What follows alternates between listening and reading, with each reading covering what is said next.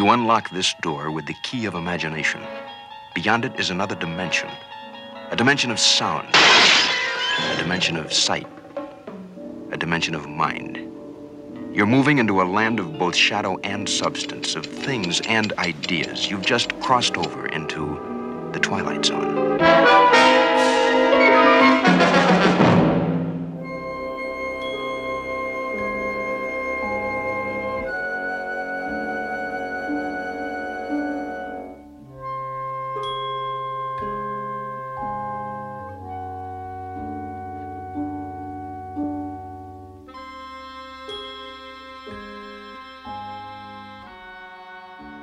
Over the past couple of episodes, we've explored the origins of tonight's tale. And if those two yarns that we've examined so far, The Devil and Daniel Webster, and The Devil You Say, tell us anything, it's that in fiction, we have to give the devil his due. Despicable as he may be, he sure makes for a good story. And perhaps this is why he, along with Mr. Death, is one of the most recurring characters in the Twilight Zone. So far, we've seen him in Escape Clause, A Nice Place to Visit, The Howling Man, and The Hunt. But tonight we'll spend even more time with him as he inhabits the form of one of the Twilight Zone's most beloved stars. But before we meet him, Let's start at the beginning, when we meet newspaper editor Douglas Winter lighting up a crooked cigarette that he finds in his desk drawer, foreshadowing the crooked cigar that the devil himself will be smoking later on. But Douglas' newspaper, the Dansberg Courier, is not doing well, and Andy Praskins, a long-time employee, has just walked out because the newspaper can't afford to pay him anymore. It seems the writing is on the wall for this particular publication, and it seems that Douglas Winter is going to step off a nearby bridge and end it all. But his saviour comes in the most unlikely form. Young man, might I trouble you for a match? Yeah. Sure. It's a lovely night, isn't it? Lovely spot, too. Smell the pines. It's a pity you have to leave it all. What do you mean? Well, you were about to commit suicide, weren't you? That's none of your business. I agree. If a man wants to do away with himself, I say that's his decision, nobody else's. But I do think you ought to make a good job of it. This looks very uncertain to me, frankly. You might end up with nothing more than a head cold. I certainly wouldn't want to risk it. By the way, did you find the match? So, tonight on the Twilight Zone podcast, we ask ourselves how much we would be willing to pay for success in tonight's episode Printer's Devil.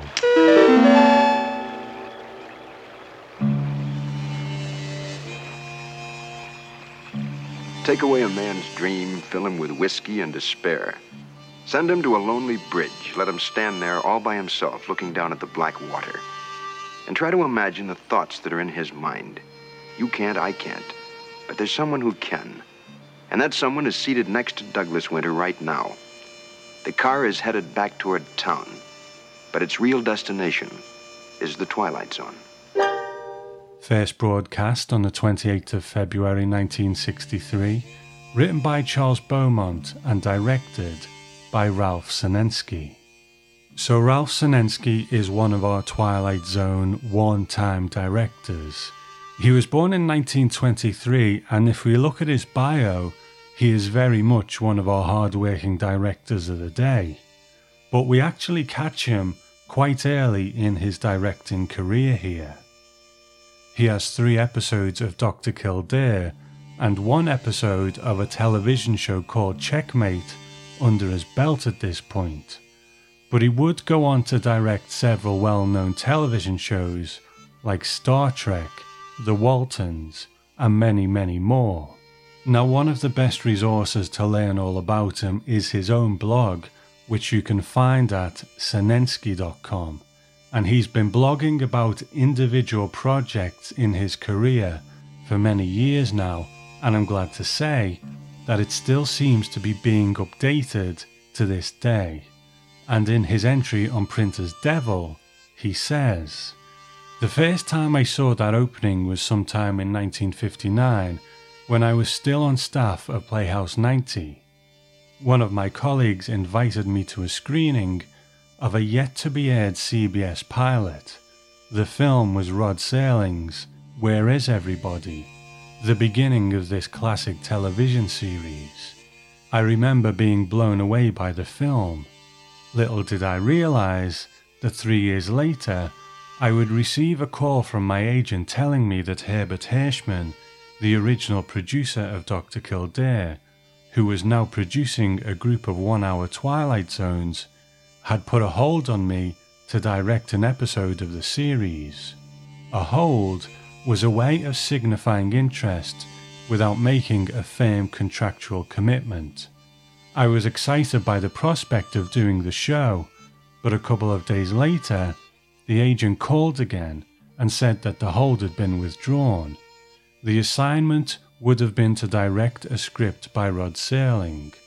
As creator of the series and supplier of a prolific number of scripts, Rod had director approval of those scripts he wrote. I'm guessing it was because of my limited lack of film directing experience that he had withheld approving me. But it was not too much later that Hirschman called again, this time with a firm offer to direct a non Serling script. I happily accepted. The assignment was a script by Charles Beaumont, Printer's Devil, based on one of his short stories, The Devil You Say.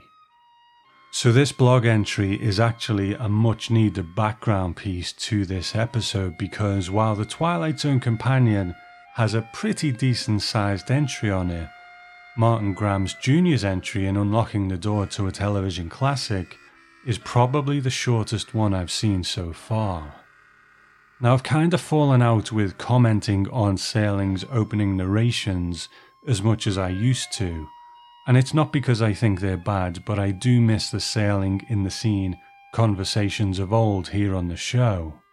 But there are some nice bits of poetry in here still. Take away a man's dream fill him with whiskey and despair, send him to a lonely bridge, let him stand there all by himself, and so on and so on. So it still has a beautiful poetic ring to it that only Serling could really pull off. Uh, give me a martini, will you? Make it a double. The same. Uh, Mr. Winter, could I see you for a second? What about? Uh, well, um, Oh, yes. Yes, the Tab. I'm sorry, but Mr. Foster says if from now on it's got to be cash. Please allow me. Now, Molly, run and get those drinks, will you? And tell Mr. Foster to make them strong. Will you do that? Run, girl, run. Mm. That's a lush one, isn't it? Full of fire, too, I'll wager. I wouldn't know. You wouldn't? Pity. Uh, thank you very much for the drink, Mr. Uh, Smith. Oh, my name is Douglas Winter, The Douglas Winter, the editor? Ex-editor. Wait, why X? It's a long, sad story, Mr. Smith. You wouldn't be interested. Oh, but I would. I would indeed. You see, you are the reason that I've journeyed to Dansburg. You must be a creditor. no, not yet, anyhow. Now, the fact is, I'm a newspaper man. I was hoping to secure a position with your paper. So, as luck would have it, Mr. Smith is also a newspaper man who has just the skills that Douglas needs to carry on publishing his paper. But despite the clever naming of this episode, he's probably a bit too qualified to be actually considered a printer's devil. So, what exactly is a printer's devil?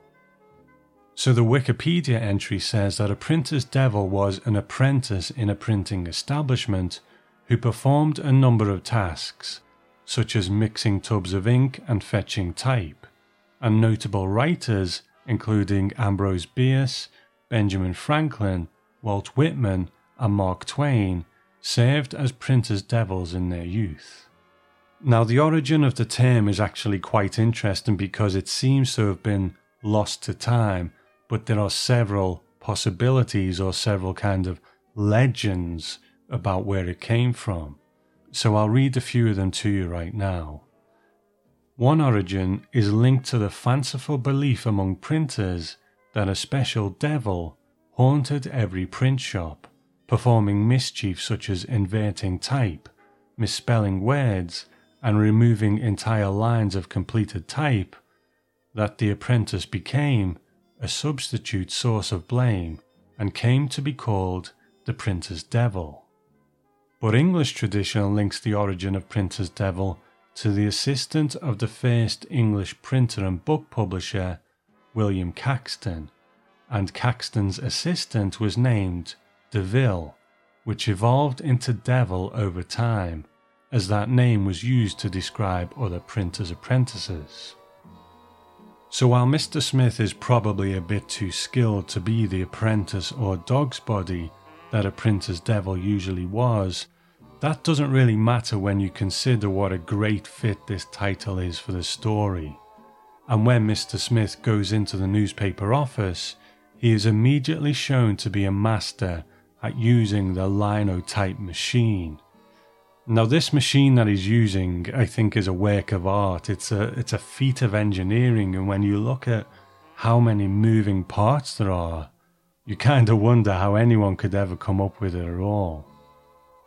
Now, in my admittedly brief research into this, what we're seeing here is that a tray is filled with letters called movable type, and this is a form of what they call relief printing.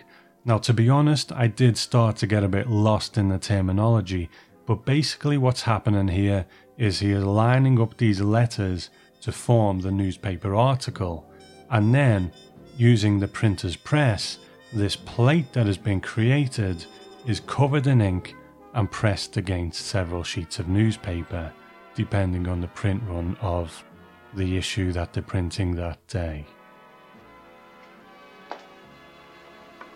Well, it's not the latest model, but it's a good one. Now, ah, listen to it hum. Kindly hold that cigar for me. Keep it burning.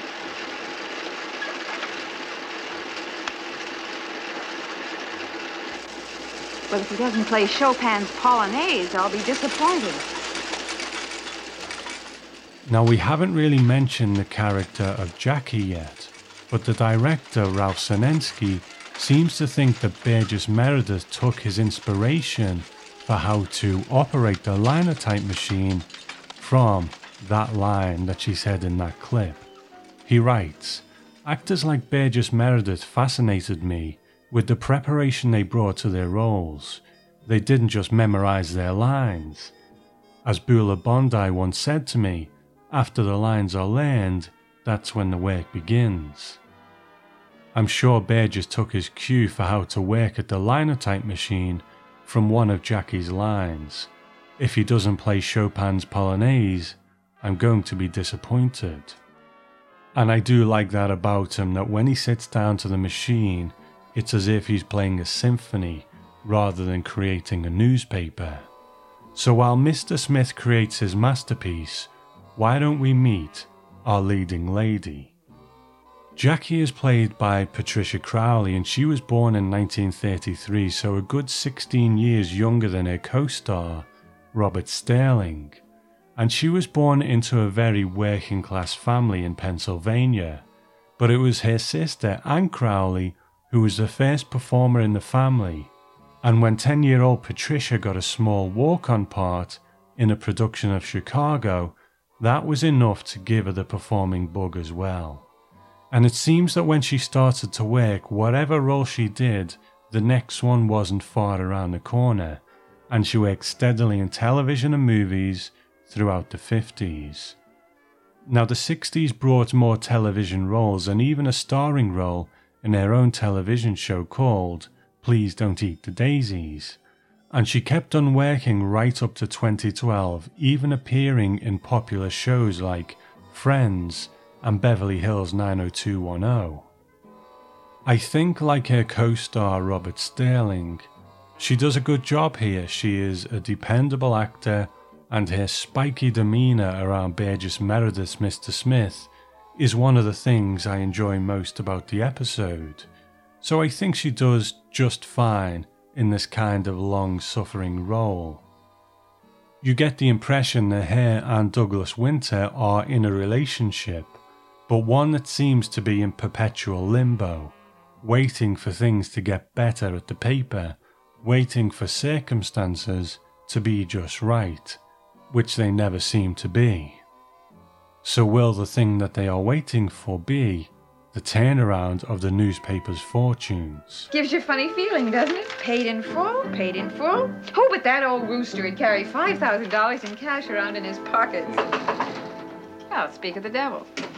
Excuse the interruption, but how long would it take you to get an edition onto the streets? We're not due out till 4 o'clock. I mean, an extra edition. A couple of hours on a short run. Be a hassle, though. Would it be worth the hassle if you could beat the Gazette to a scoop? Depends on the scoop. Yeah.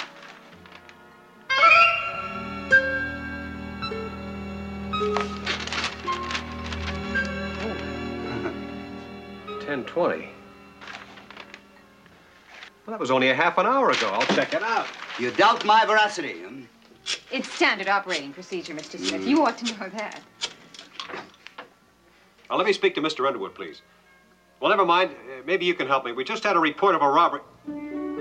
Thank you. Okay, let's go to work. Sir, I told you I had a nose for news. So now we're getting to the point in the story where the fantastical things start to happen. The amazing scoops that Mr. Smith seems to be able to get almost instantly after they happen. But if you checked out the last show where we examined The Devil You Say, you will notice that these scoops seem to be a little less out there than what was in the original story. Now, two things come to mind with me with The Devil You Say. And the first is that to me it seems like it has a kind of noirish tone, the way that it has a narration from the main character throughout, who seems to be in a state of constantly being annoyed. And some of the dialogue that he uses is also reminiscent of the kind of film noir tropes that we see, with the hard drinking and smoking private eyes, and the impossibly beautiful woman who seems to fall for them. And the second thing is that it doesn't seem to take itself too seriously. The mayor's wife in the story gives birth to a baby hippo, a ship appears in the street. It's all very tongue in cheek, and when we compare it to this episode, we see that the basics are the same a struggling newspaper, the paper being more or less taken over by the devil, but it's the details that seem to be different. The backstory about the deal actually being with the main character's father is gone. The female lead role is pretty much completely different in every way, and the newspaper stories are more down to earth in the television version. There's no baby hippos here, and I can kind of see why. Now, Marc Zicree in The Twilight Zone Companion says that he feels that toning these things down just reduces it to a pretty humdrum deal with the devil's story. And I would disagree with that. I think they were fun in that original short story, but I can't really imagine the more outlandish things, like the baby hippo, really working on screen. But to play devil's advocate for a moment, I suppose in these modern times, where we are a bit more desensitized to things, a bank robbery or some of the other things that Mr. Smith reports on don't seem to be that exciting or unusual to us now. But I guess what we need to remember is this is supposed to be a pretty small town or small city newspaper, a place where not that much happens, and it is the difference between national news and local news. the thing that happens 500 miles away doesn't really affect you as much as that thing that happens on your doorstep. But speaking of on our doorstep, things begin to heat up when the building of another local paper, the Gazette, goes up in flames. And after the Danville Courier prints the story with supernatural speed, obviously suspicion falls on them. Well, boss, what can I do for you? Answer a question. Mm-hmm. Did you start the Gazette fire? I? You. I'm afraid I don't understand the question. I don't see why not. It's very simple. Did you start the Gazette fire? It was started by a faulty electrical system. Are you sure? I never write up anything I'm not sure of. It's a question of ethics.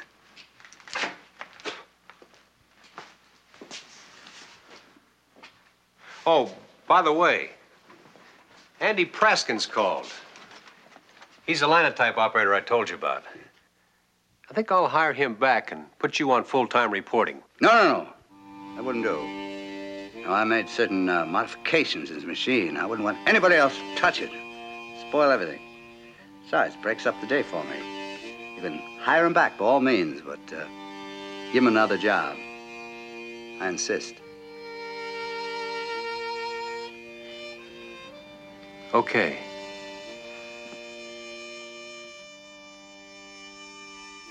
So while Douglas Winter ponders there, let's meet the man who played him. Douglas Winter is played by Robert Sterling. And no, my spell checker hasn't misspelled Rod Serling. Our leading man's name is Robert Sterling, and he was born in 1917 with the name William Sterling Hart, so would have been in that mid 40s Twilight Zone leading man sweet spot at this point.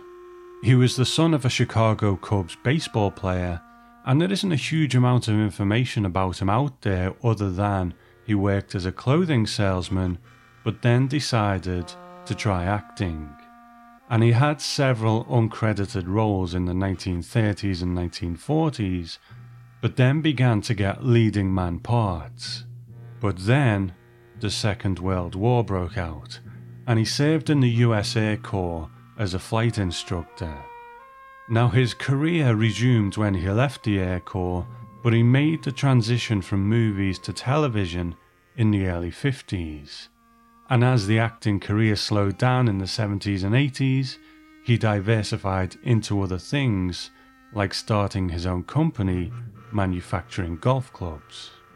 And I think when we look at Robert Sterling's career as a whole, it kind of feeds into what we get from him here in this episode and the way I kind of feel about him overall. Now, there are a few highlights for him in his career, but he never really had a massive breakout role from what I can see. Can he act? Sure, he does a fine job. Does he look good on screen? I guess so, absolutely. But is there really anything that differentiates him from other handsome, clean cut types like your Gig Youngs? Not really. I mean, he is perfectly fine and enjoyable in the episode, but there's nothing that really makes him stand out for me, and maybe that's why he never really broke out. So, this is a deal with the devil's story, but while the deal was kind of baked into the original short story, the Devil You Say, it hasn't really surfaced here yet, and when it does, it's in a scene in Douglas Winter's office.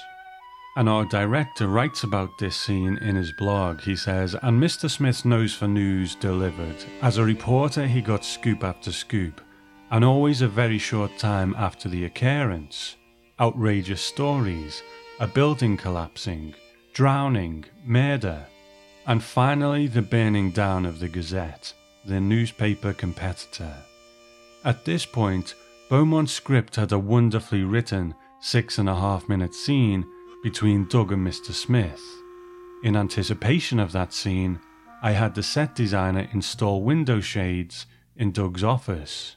I wanted to be able to shut out the large printing room to create a claustrophobic entrapment feeling as we enacted a climactic scene of our modern day version of Faust.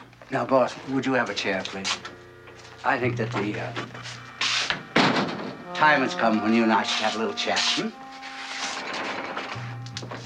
I think the occasion calls for a touch of the creature, if I may say so. Sorry, I'm fresh out. I think you'll find you're mistaken right there in the top drawer, then. My compliments? You think of everything, don't you? Now, first of all, I should like to ask whether or not you are happy with the way things have been going. Just what are you leading up to, Mr. Smith? A simple proposition.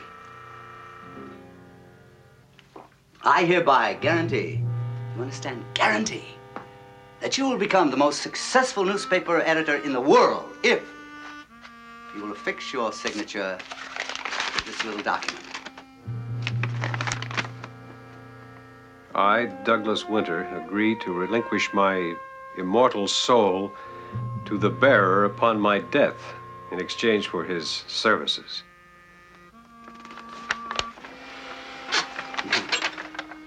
I. What? You're the devil. Oh, Mr. Winter. As a sophisticated, intelligent 20th century man, you know that the devil does not exist. True? True. So, in this scene, Mr. Smith kind of tricks Douglas into signing his soul away, but he also kind of doesn't. He just plays on the ludicrousness of the situation. So, if you don't believe that you can sell your immortal soul, then what's the harm in signing something that says you're selling your immortal soul? So, I do kind of like that. It makes it a bit more, dare I say, realistic, I suppose. Because if someone came to me and offered me a deal with the devil, I wouldn't believe them either. But I think part of the poetry of a deal with the devil story for me is that these are pacts made by desperate people in desperate situations or greedy people in greedy situations, and they are usually fully aware of what they're doing, because then it becomes a story of what will we do for immediate gratification or relief, the long term consequences of which, quite literally, be damned. So that's kind of the point. The devil will get you at your lowest moment or your most hedonistic and greedy moment and try and make a bargain. So, will your desires today outweigh your care for tomorrow? I had a nightmare about a weird little man with a crooked cigar who caused terrible things to happen so he could get scoops for my paper. Well, I'm awake now and I want you out of here. Not so fast. What about our contract? What about our contract? You said you'd do anything to make your paper a success. I heard you. That's why I came. Well, I've carried out my part. You are a success. If you're not a nightmare, then you're something even worse. Because somehow you made these things happen. You've caused tragedy, you've destroyed life and property. I didn't bargain for this. Oh, yes, you did. But you put it out of your mind. You thought you'd get everything for nothing.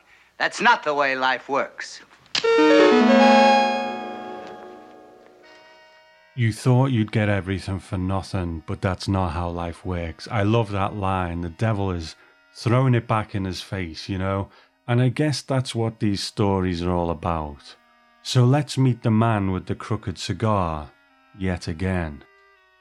So we're getting to the point now where, while there are still quite a few Twilight Zones ahead of us, there is also a bit of a feeling of slowly winding down as well. The changing of the guard in producers after Buck Houghton left, the likes of writers like George Clayton Johnson having penned their last episode, apart from a story credit that's still to come. And several of those regular directors are beginning to depart as well. But on the screen itself, tonight we say farewell to one of the show's most beloved stars, the great Burgess Meredith. And of this part in the Twilight Zone companion, he said, The problem was to get him so that he was witty while still being menacing, and charming without losing his danger. I think it was a rich part. You know, you can't do anything if the possibilities are not there. And director Ralph Senensky says in The Twilight Zone Companion, I remember going to wardrobe the day that Burgess came in for wardrobe. And that was a revelation to watch this man because he stood in front of the mirror and put on all the possibilities and he just changed. He put on different items and you could see that he was feeling whether that would work for him. I'm sure that most of the wardrobe in black and white didn't really register, but it was important to him because he drew from it and it was just a part of his putting together the character. So, if it weren't for a kind of timing issue, you could almost say that Burgess Meredith had an episode in every season so far. Time Enough at Last in season 1, Mr. Dingle the Strong in season 2, and The Obsolete Man, not quite, in season 3, but at the end of season 2, and I think it was actually meant to go in season 3. And now here he is in season 4 in scenery chewing good form. And what a joy it is to see him playing something so different from the roles he's done before on the show. Now it's a shame he didn't come back for season 5, but it wasn't the end of his Rod Serling connections. He's in an episode of Serling's Twilight Zone follow up series, The Loner, He's in one of the more enjoyable Night Gallery stories, Little Black Bag, and another called Finnegan's Flight. And who better to take on narrating duties in Rod Serling's absence in Twilight Zone, the movie? And of course, his career was filled with iconic roles after he left the fifth dimension, whether it was the Penguin in Batman, Rocky Balboa's coach Mickey in the Rocky films, or any number of other roles. He was always great to watch in whatever he did. So tonight we raise a glass to the great Burgess Meredith and say thank you for your contributions to the Twilight Zone. It's just one of the many reasons that you'll live forever. But according to Ralph Senensky, Burgess Meredith wasn't the only creepy little man on set. And he says in his blog, there was a little old man, a printer in Culver City, who had loaned us printing equipment. For that, we allowed him to come visit the set and observe our filmmaking.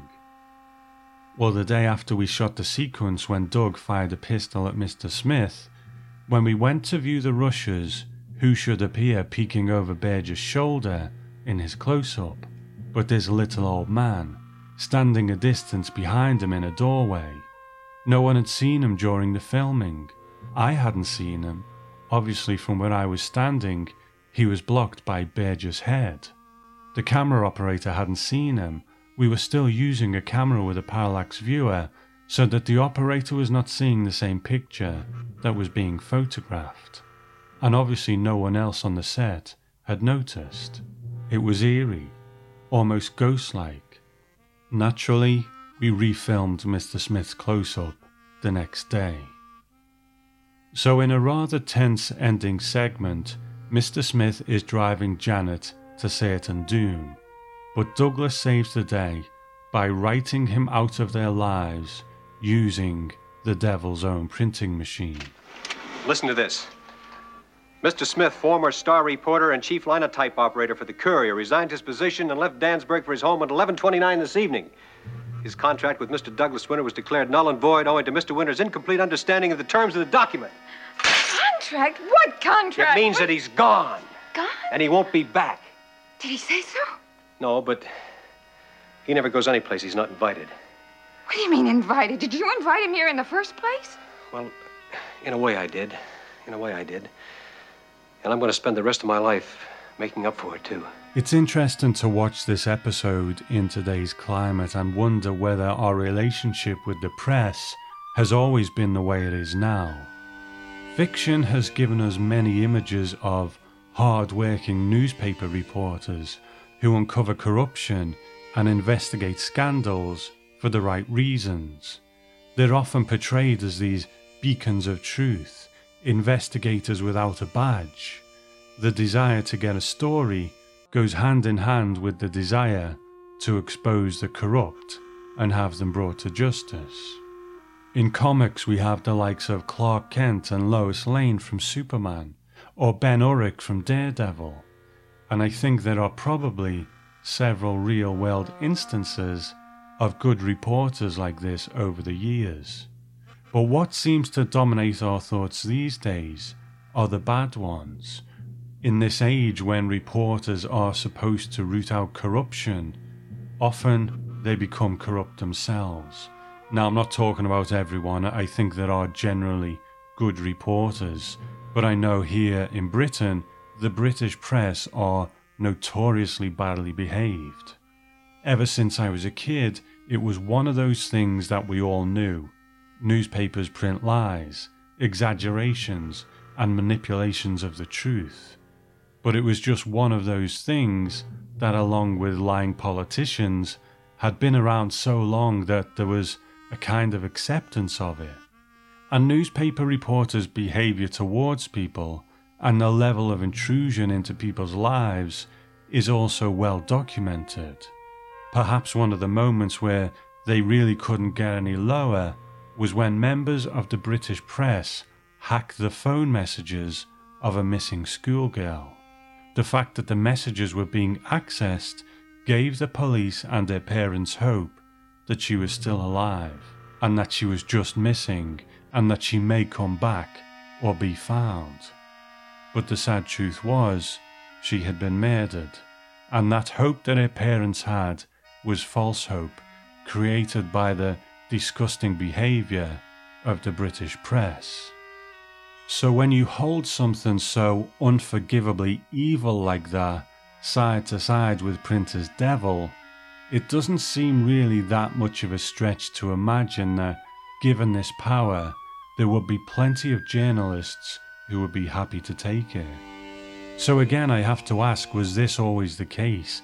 That there was this tug of war between the truth and getting a story at any cost, even if you had to make it up? And if this has always been the case, then putting the devil in a newspaper office seems to be a pretty good way of exploring that. And if it wasn't the case, then Beaumont was certainly ahead of his time on this one. But I suppose, in a purer sense, at its core, Printer's Devil joins the ranks of many other deal with the devil stories.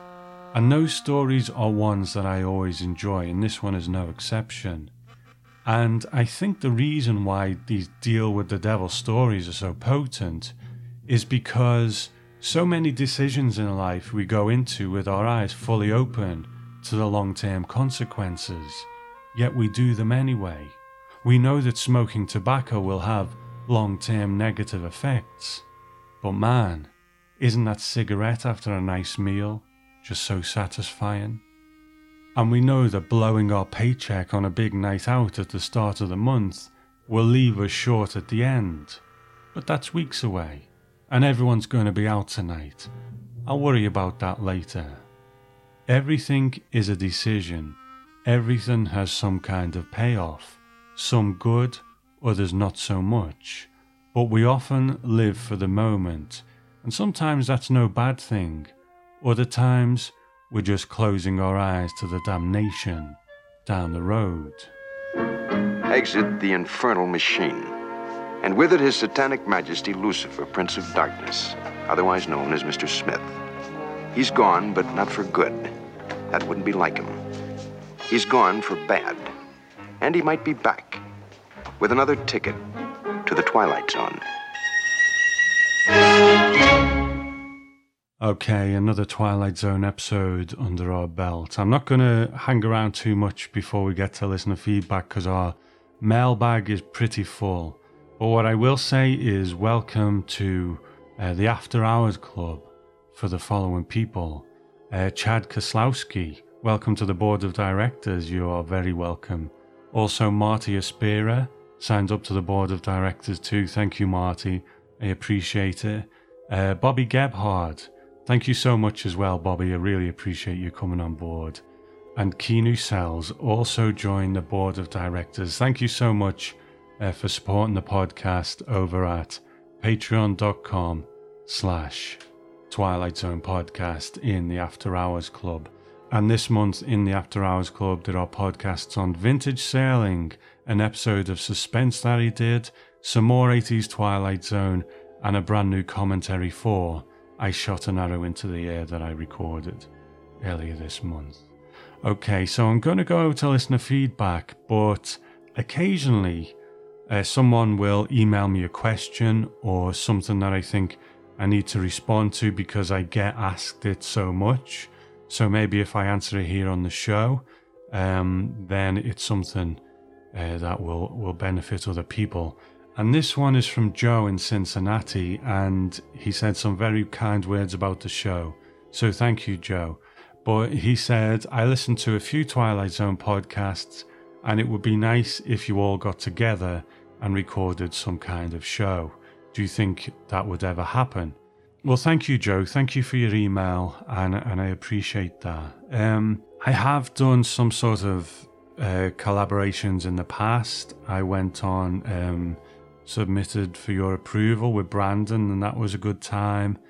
Um, when I did the Planet of the Apes thing on this show, it became a bit of an unofficial podcaster's guest spot. And to be honest, it was never meant to be that. I just was asking people that I knew uh, to help out, and one of them was Craig Beam, and one of them was Fred from the Twilight Pone, two good guys. Um, I suppose if I'd have thought on, I, I should have added more people, but it was all, all a bit of a rush putting that together. I mean, I'm open to it.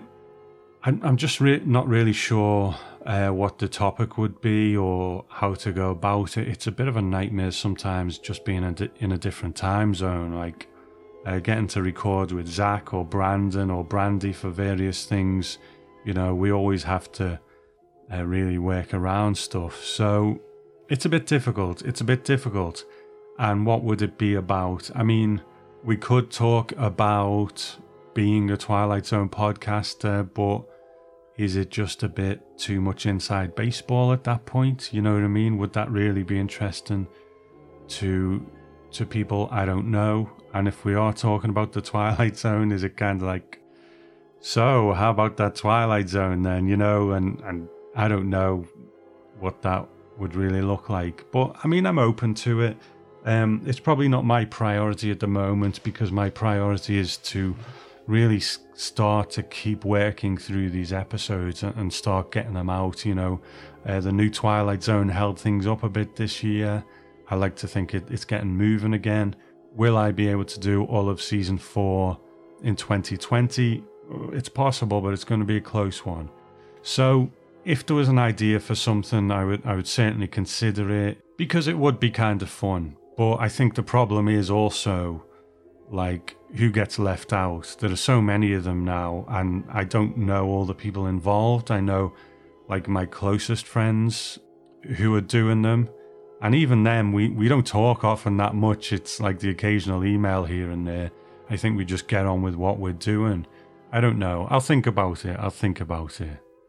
Okay, so I'm going to go over to some listener feedback now. The mailbag is pretty full, and we're going to start out with Harold No Trailers Clark, who is also our resident statsman. Now, he's going to start out with some thoughts on Printer's Devil, but if you wait till the end of the feedback, there is another piece for him where he collates all the stats for season two of the new Twilight Zone, so you can see, you know, what the most popular episodes were, etc., etc. Okay, so that is enough from me. Let's go over to some friends of the show.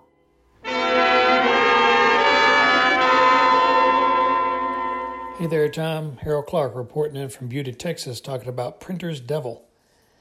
So before I go any further, I think I need to have a little bit of an homage uh, to the Twilight Pone guys and give a little inflation calculation. So uh, they were in debt. They were $4,861 in debt. Uh, in today's money, that would be $40,954. The offer that was given for the courier of $100,000 in 1963, uh, that would equate to $842,473. And finally, the damage to the Gazette, which was uh, estimated at half a million dollars, uh, five hundred thousand dollars uh, in today's money. That would be four million two hundred twelve thousand three hundred and sixty nine. There you go. The other thing I need to talk about before getting any further in this episode is it's not really a character in the episode, but man, Burgess Meredith's cigar, that thing was fantastic. I rem- that's one of the things I remembered about this episode as a kid was that crazy cigar. And who knows without that cigar where the world would be today because the his mannerisms, the way he held it, the way he showed his teeth, the way he talked with it. I mean, come on. We're three years removed from 1966 Batman and Burgess Meredith starring as the Penguin. And if he wasn't the Penguin, who knows? Who knows? But um, yeah, so I forgot how much uh, I actually liked this episode. Uh, it's it's I guess it's kind of a cliche story. It's another you know sell your soul to the devil um, story. But uh, for me, um, you know, you know, Burgess Meredith just carries the whole the whole thing. I mean, uh, I think the dialogue is is witty and snappy. Um, I did notice though, you know, he he did say a couple things that made me raise raise my eyebrow. Like you know, he he he mentioned about the waitress was you know something about she's she's quick for being a large one or a tall one or something. I thought, huh, well, maybe that's lingo for the '60s. And who I don't know, kind of creepy with with him and the the assistant rubbing on her neck and whispering something in her ear and whoo. So I was like, oh, that's yeah, that's a little creepy. I didn't quite remember that, but um, you know, I, I I forgot how the episode ended. Um, so you know, them using the using the devil's old machine to to rewrite the future.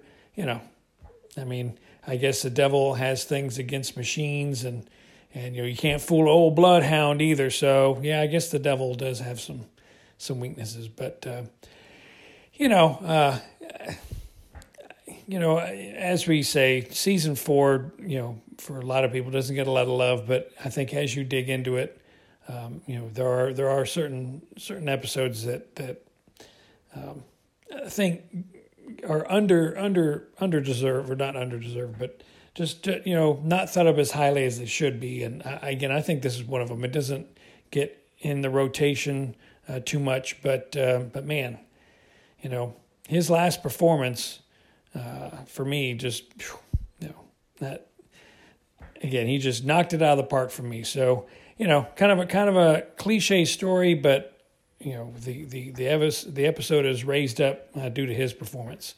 Uh, so anyway, so those are my thoughts. And, um, you know, we'll see what the rest of season four has to offer. Talk to you then. Bye.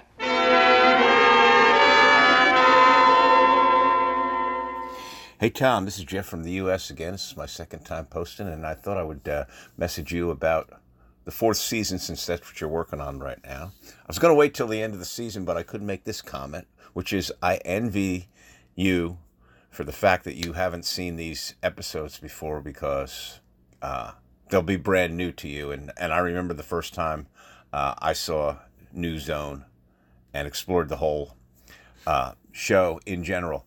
Uh, as I stated before uh, last time, I started watching The Zone in the early to mid 70s, I guess around 71, 72.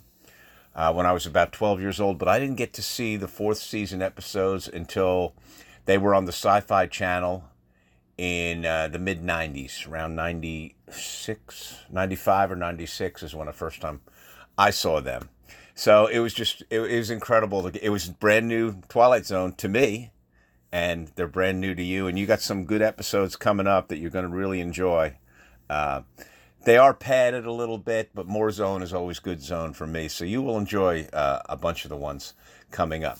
But um, let me tell you what happened to me, uh, why I never saw them, because they were never in the syndication package.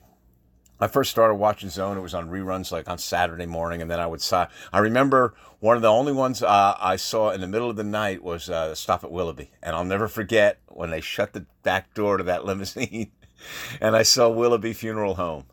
Uh, it was it was great to see it the very first time you see it. There's nothing like the first time, and you got some first time uh, treasures coming up. But um, I didn't have copy my own copies of the Zone until um, the mid '80s. They started broadcasting it. I lived in the Philadelphia area, and they were broadcasting it over network television, over the uh, syndicated television channel.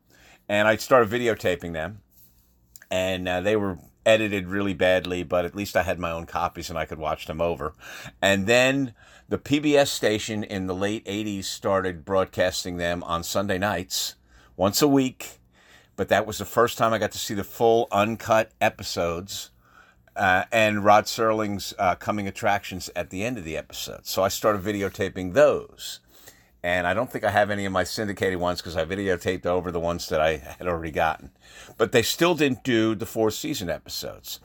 And uh, I never did buy the video cassettes that were offered by Columbia House, but I did get mailings all the time because I was a subscriber to the Twilight Zone magazine of which I have every copy. So if you need any articles that were in there, I can uh, photocopy them and send them to you. Uh, but uh, anyway, I would get these mailings in the mail uh, advertising the Columbia House uh, sets, but I never purchased them.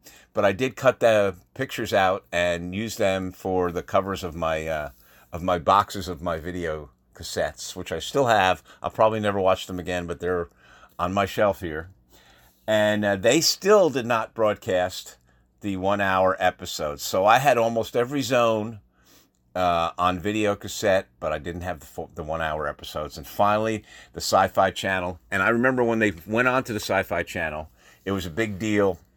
They finally got the Twilight Zone, and I was wondering, are they going to show the fourth season episodes? And voila, there they were. And I'll never forget the first time I got to see these shows. And of course, I added them to my videotape collection. And I've subsequently bought the uh, the DVDs and the the Blu-rays, which are fantastic. But I didn't get to see the zone, the uh, fourth season zones until uh, the late '90s. And like I said, I envy the fact that you have some really good ones to come up uh, that you haven't seen yet. As far as the ones that you've done already, let me look at my list here. Okay, fourth season. Sorry. In his image, excellent. 30 Fathom Grave, that one is very padded. Uh, it would have been a great half hour. Mute was a little strange, but I enjoyed it. It was kind of a mini movie. That kind of had more of a uh, cinematic quality for me. Jess-Belle, I enjoyed very much. I love, uh, I love um, all of the southern stuff there. I live here in Tennessee. Um, Death Ship, excellent. Anything with uh, with um, uh, Jack Klugman is excellent. And Valley of the Shadow, I remember the first time I saw that was when I first moved to Tennessee. I was staying in a motel, and they had the uh, um, Sci-Fi Channel, so I got to see Valley of the Shadow for the first time there. And then He's Alive in Miniature. I haven't heard your uh, your take on these yet. I'm still uh, I'm still at the very beginning. I just I think I've only heard in his image on yours, but I just thought I'd send you this message and let you know that uh, you got something really good to look forward to. And I will um, probably send a message at the end of the season, the wrap up to the season, to uh, give you my opinion on the rest of the episodes. You're doing a great job, Tom. I'm really enjoying the broadcast. You have a wonderful day. Take care of yourself, man. Bye bye.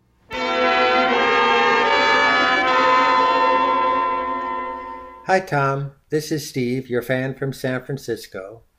I'd like to help you get back in the groove of classic, genuine, heirloom, antique episodes of Twilight Zone. Let's start with something that confused me about Mute. You'll recall that in order to develop their children's telepathic abilities, the parents didn't allow them to be exposed to any normal communication. Apparently, normal communication interferes with telepathic communication.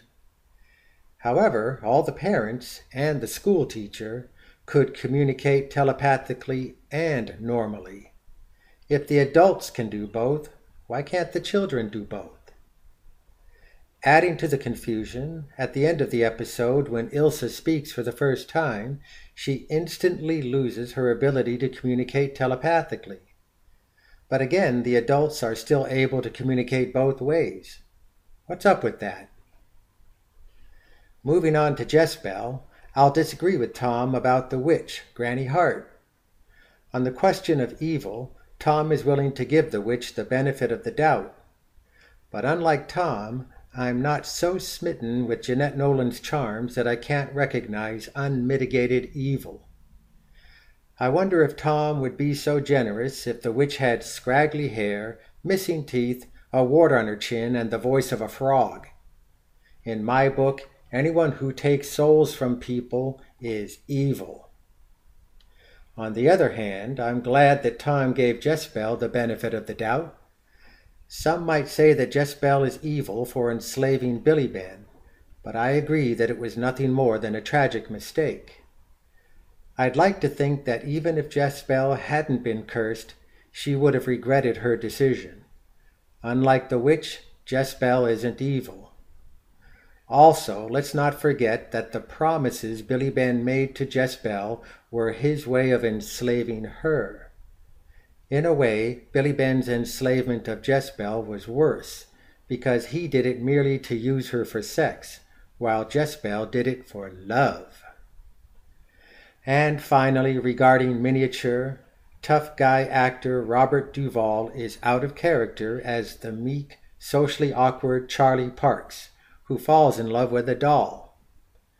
This is a big standout episode for me because when I first saw it as a child in 1963, I felt absolutely enthralled by the piano song that the doll plays, which happens to be Mozart's Piano Sonata in A major. I fell in love with classical piano music from that moment on. And to top that, I developed my first fantasy of what kind of woman I would marry someday. A woman who played classical piano. The story doesn't make it clear why Charlie falls in love with her, but for me it was the music. One of the complaints about the hour long episodes in season 4 is that they are padded. Miniature is padded with repeated scenes of the doll playing the piano. But in this case, of course, it didn't bother me at all. As a final point, I'll offer a piece of trivia. Mozart's Piano Sonata was written for piano, but in this episode, the doll plays it on a harpsichord. It's even more beautiful on piano. Thanks, Tom, and keep up the good work.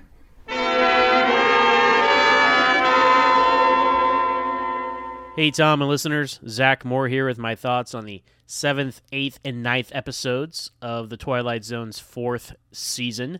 Now that we're past the uh, the second season of the new Twilight Zone, uh, I think I'll be caught up now and should be sending these in episode by episode instead of three at a time as I've been doing. Uh, but yeah, starting with Jess-Belle, uh, this is an episode that I'd never seen. Uh, and uh, seeing Anne Francis again was unexpected. I knew her from the After Hours, obviously, but uh, didn't know she was in more than one Twilight Zone episode because she's you know she's unrecognizable here. Her hair is dark and uh, you know long and just uh, a very different look for her in this episode. Plus the time period um, is in that you know they even talk about it as the uh, you know what the time period is and, and Rod Serling's intro, which is which is different than most of his intros because um, he, he comes off more like the the Rod Serling you see at the end of the episode doing the commercial, like the real world Twilight Zone, as opposed to the emissary from the Twilight Zone Rod Serling character that you talk about, Tom. And then in, in, to that point, he has no end narration, and then we just have this folk song that goes throughout the episode, uh, which it took me, I think, a couple of act breaks to figure out. Oh, this is they're gonna keep playing this song. I was like, who's playing this music right now? I don't see anyone on screen, but I, I understood what they were going for with it eventually. You know, this episode I liked it more than I thought I would, honestly. Um, and you know, I think my favorite character was the witch. Uh, she uh, had a lot of interesting energy for an older woman, and you even mentioned some of that in the in the podcast you did, Tom. So, uh, you know, a memorable side character, and you know, this episode would have worked a lot better if Jess-Belle didn't turn into a leopard. I mean, um, a leopard is an odd choice, especially I don't know in that time period in that part of the world, like yeah, I mean you could have had a really effective, creepy kind of horror movie here if, if she was like I don't know like a real werewolf and you didn't even really need to see the werewolf. Right? There are ways they could have done this, which I think would have worked really well. And also, you know, the episode just kind of ends. Uh, I mean, it feels like it should have ended when you know, he killed Jess-Belle, right? As as the leopard. Um, but then it keeps going, and it's like a year later, and so I don't know. Uh, I understand that you know the behind the scenes um, uh, stuff that you guys discussed or that you discussed, Tom, uh, when it came to making this episode that probably contributed to it being the way it was. But uh, yeah, I actually I, there was some good stuff in here, and I and I think that had they had more time to kind of iron it out and think it through, and just picked a different kind of animal for Jess-Belle to turn into. I mean, she eventually turns into like a rat and a spider and stuff like that. But um, yeah, just it went it went an odd way, and then especially with no uh, Rod Serling outro, and and then what are we to assume happened to Jess-Belle, right? Because we saw a shooting star and you kill a witch, but I mean, is she like damned for all time now because she sold her soul? I mean, that's kind of some dark implications there. But, but anyway, uh, that's Bell Had never seen it and liked it a lot more than I thought I might after the introduction of like, here we are in the old hill country town era. so, anyway, moving on to miniature. Now, this is an episode that I heard a lot about, um, starring Robert Duvall. I'd never seen it uh, either and uh, yeah, this this one is completely on his performance of his character. It's it's a very it's unsettling, but in a good way, you know. Because uh, his character of uh, of Charlie, he's he's an awkward guy, right? He tries to fit in. The world wants him to do this. His mom wants him to do that, and I, it has a lot of those real world uncomfortable interpersonal relationships that that surprisingly a few episodes of the original Twilight Zone have, and, and that just adds to the to the depth of it. I think I think about episodes like a long distance call and stuff like that, where it's like, wow, this is this is awkward.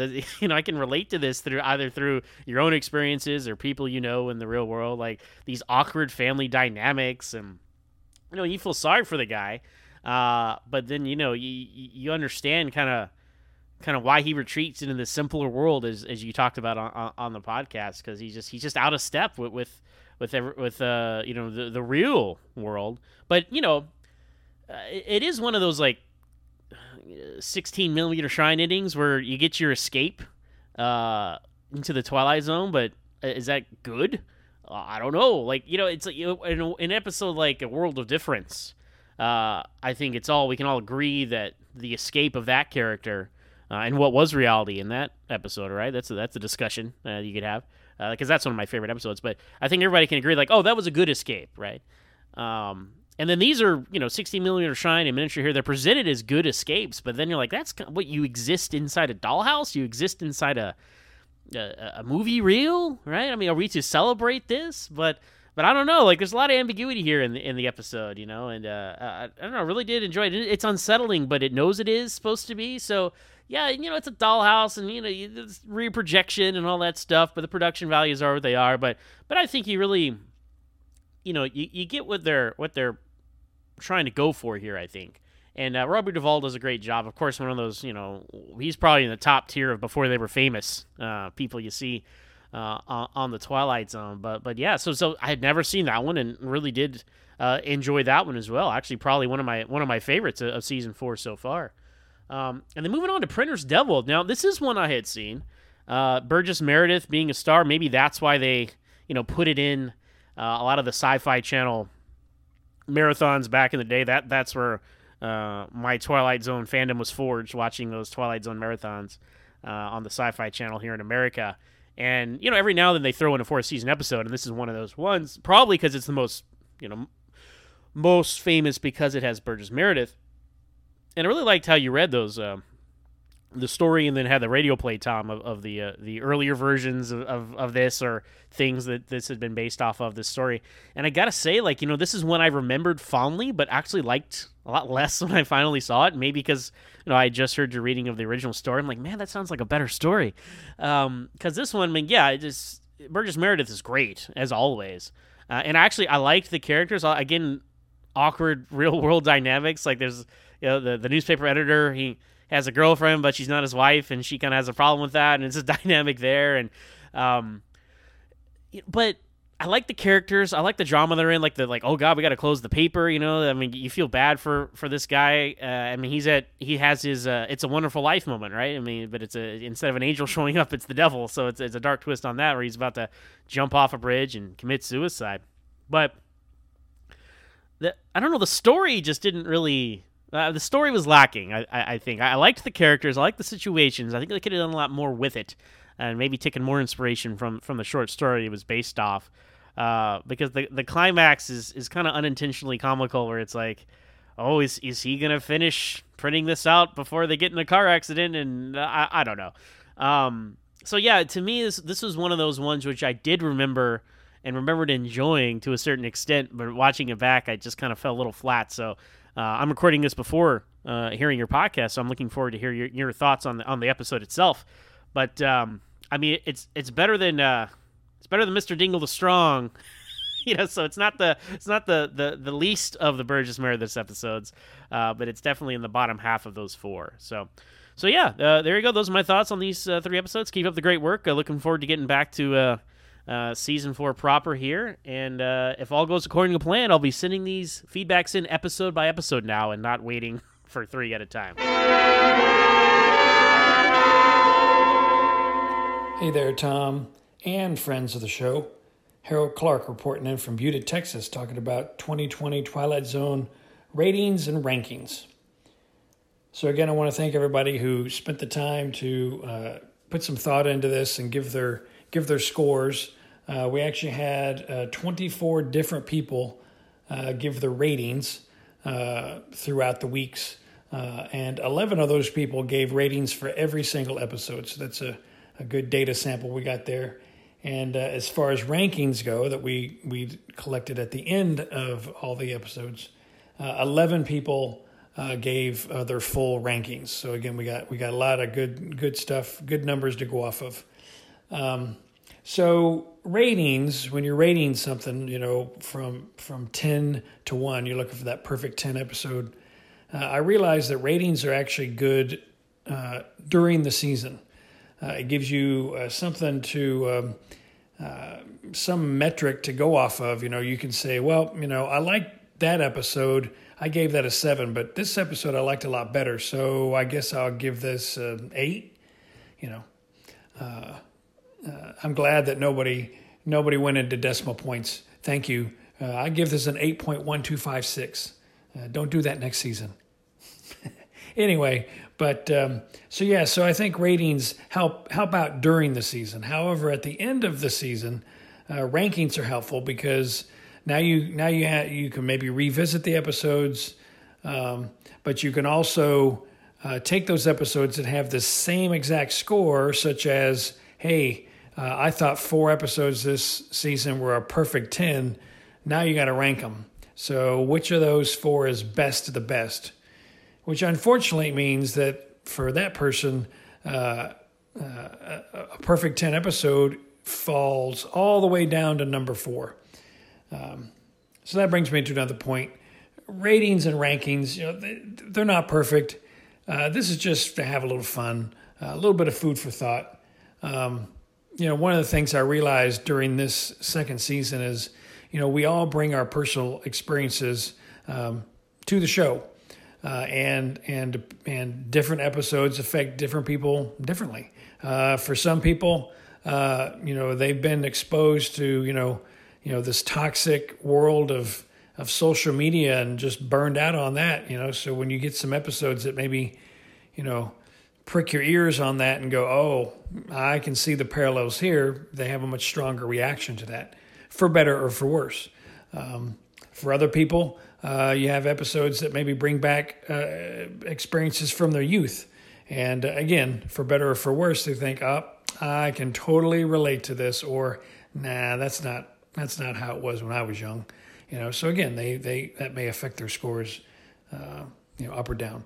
But at the end, it's all good. Uh, again, just something to you know, something to keep us off the streets and out of trouble as we as we deal with this 2020 year that's been very unusual. So um, anyway, uh, so let's get into the ratings.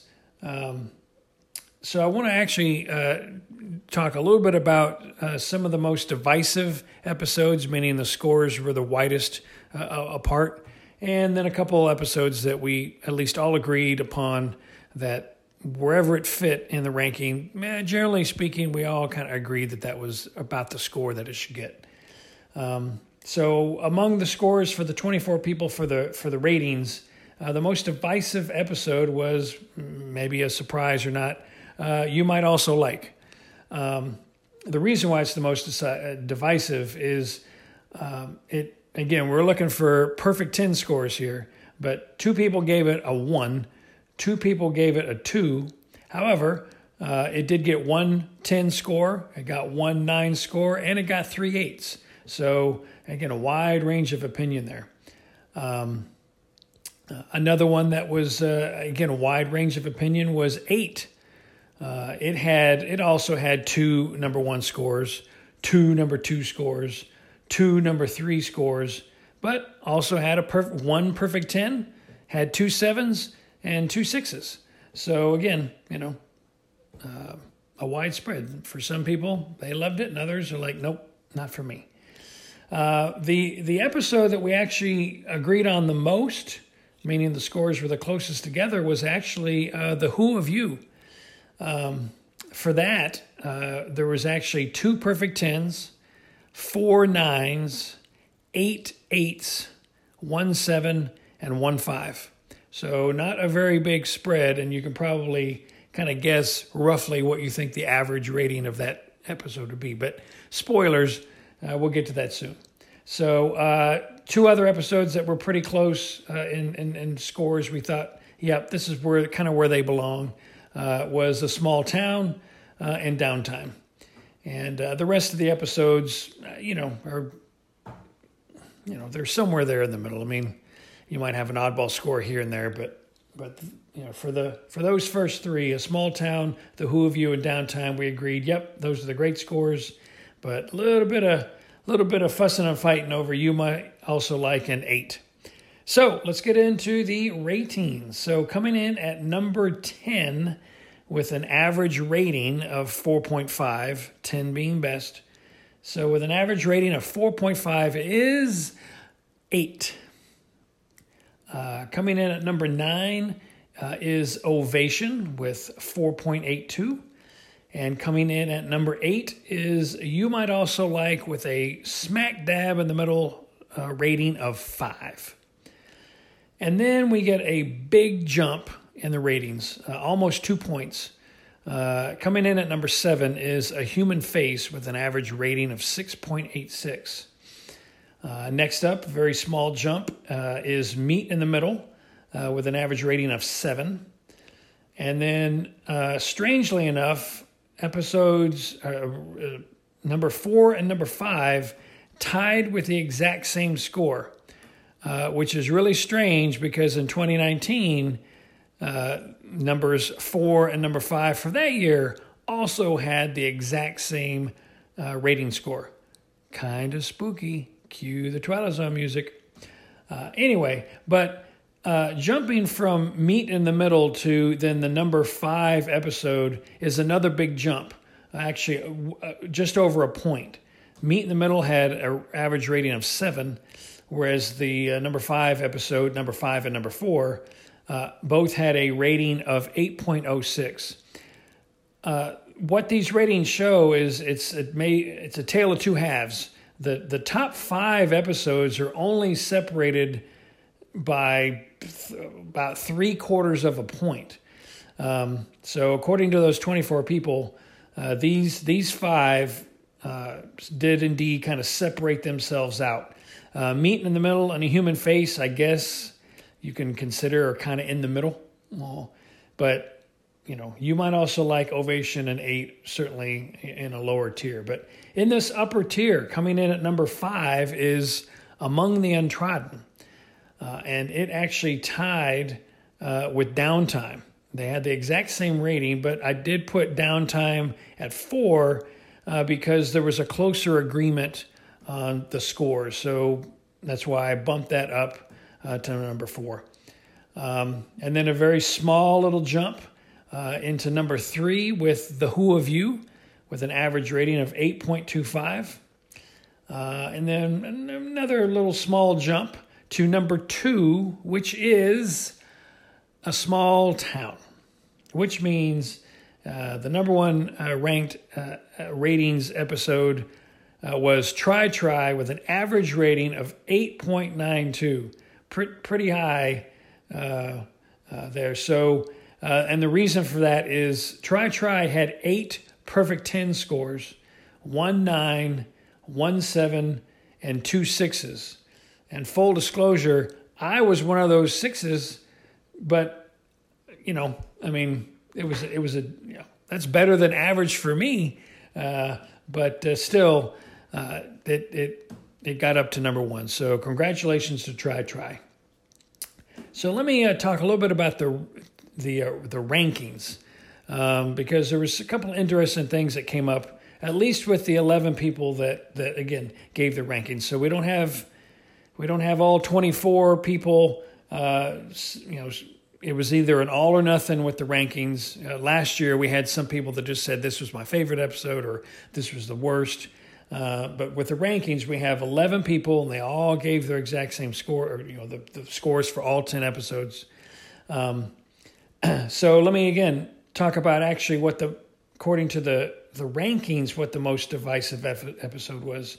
It was actually Meet in the Middle, um, and the reason for that is um, it actually had two number one scores. Now again with rankings, you're looking for the number one position, ten being the worst.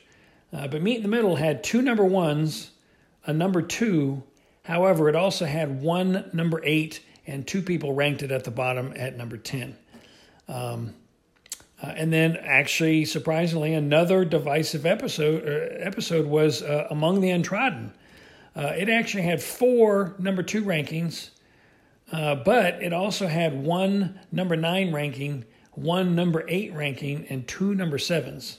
So again, real wide range there. Um, as far as an episode that we all agreed on, yep, this is this is where it should rank roughly. was Ovation. Uh, and um, interestingly enough, uh, Ovation didn't have, uh, there was no ranking higher than number six. Uh, it had three number seven rankings and also had three number nines among the rest of the scores. So that tells you that we generally agreed that Ovation was in the in the lower half uh, of the season. Uh, however, another episode that we agreed on was Downtime.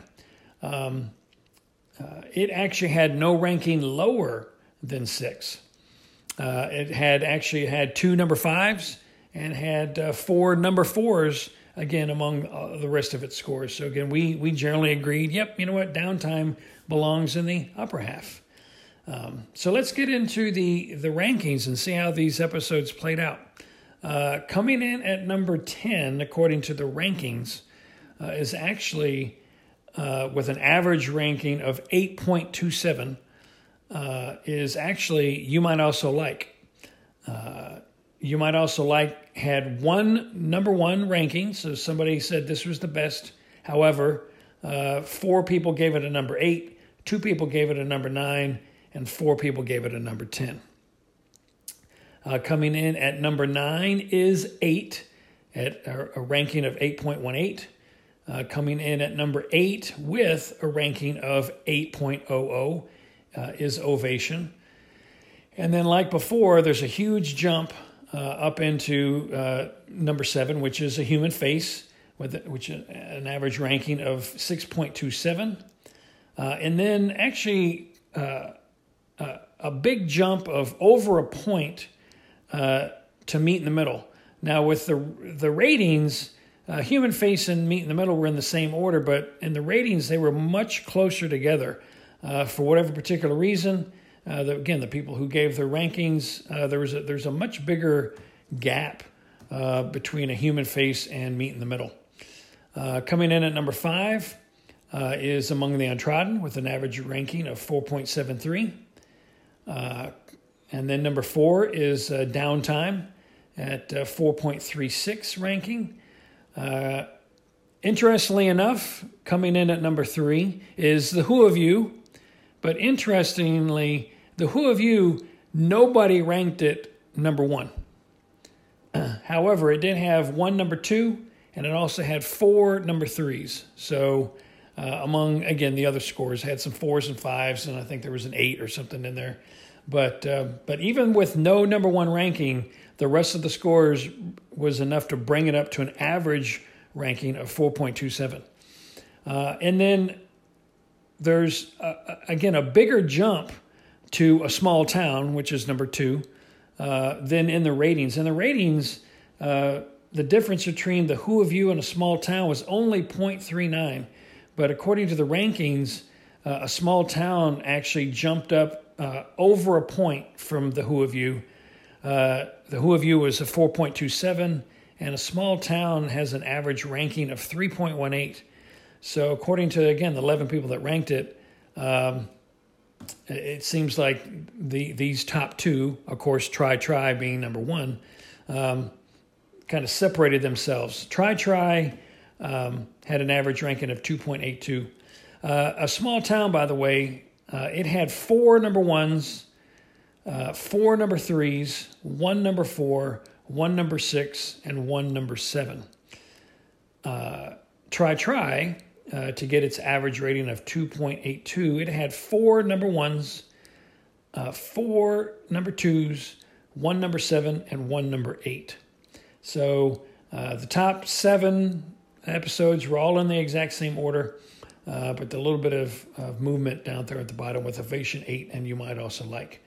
Um, but yeah, so there you go. Um, so last thing I want to do is actually compare uh, these, the rank these scores, the rating scores for all 20 episodes to include the, the 2019 episodes. In 2019, we had seven people give their full uh, rankings for all 10 episodes. So that gives us a good, again, a good data uh, sample to get from. So, so coming in at number 20 uh, with an average ranking of 8.38 uh, is the Wunderkind. Uh, and then you have You Might Also Like, 8. And then Ovation and Not All Men are tied with an average ranking of 8.0. and then you have a big jump of um, well over a point uh, from 8 to 6.71 for the number 15 entry, which is point of origin. Uh, then you have a human face, uh, the comedian at 6.0, uh, a traveler, uh, and meet in the middle, uh, which is at average ranking of 5.09. and then coming in then in the top 10 is Among the Untrodden. And then coming in at number nine and number eight were the two episodes that that tied uh, Blurry Man at number nine at 4.44 and Nightmare at 30,000 feet at 4.44. Um, but there was more general agreement about Nightmare at 30,000 feet, so that's why it got the got the rub of going in higher. Uh, and then a small jump up uh, to uh, number seven with Downtime, and then the Who of You, and then we have a, another jump into the top five of a little over three quarters of a point uh, at an average ranking of 3.5 uh, for replay. Then you have a small town. Uh, try, try again at 2.82. And then at number two is Six Degrees of Freedom at 2.75. And uh, number one uh, was the Blue Scorpion with an average ranking of 2.57. so, so there you go. So again, I want to thank everybody for putting in their scores. Again, I hope that we can all gather together and get get this uh, going again next year for season three. So until then, I will talk at you later. Okay, bye. Rod Serling, creator of The Twilight Zone, will tell you about next week's story after this message. If you want to get your thoughts onto the show, then email a clip to Tom at the Twilight Zone podcast.com. About five minutes or less should do it. If you want to talk about any of the episodes we've talked about in season four so far, or the next episode that we're going to be covering too. So, to hear what that is, let's go over to Rod Serling. And now, Mr. Serling. For our next show, Mr. Dana Andrews makes his first visit to the Twilight Zone in a show called No Time Like the Past. You'll see him as a discontented inhabitant of the 20th century who goes back in time, back to what we assume to be the inviolate past, and violates it. a walloping performance, a strange and oddball theme, and an ending most unexpected in the tradition of The Twilight Zone. You and I both share this dubious distinction with several million of our peers who inhabit the 20th century. And you don't care for the 20th century? I do not.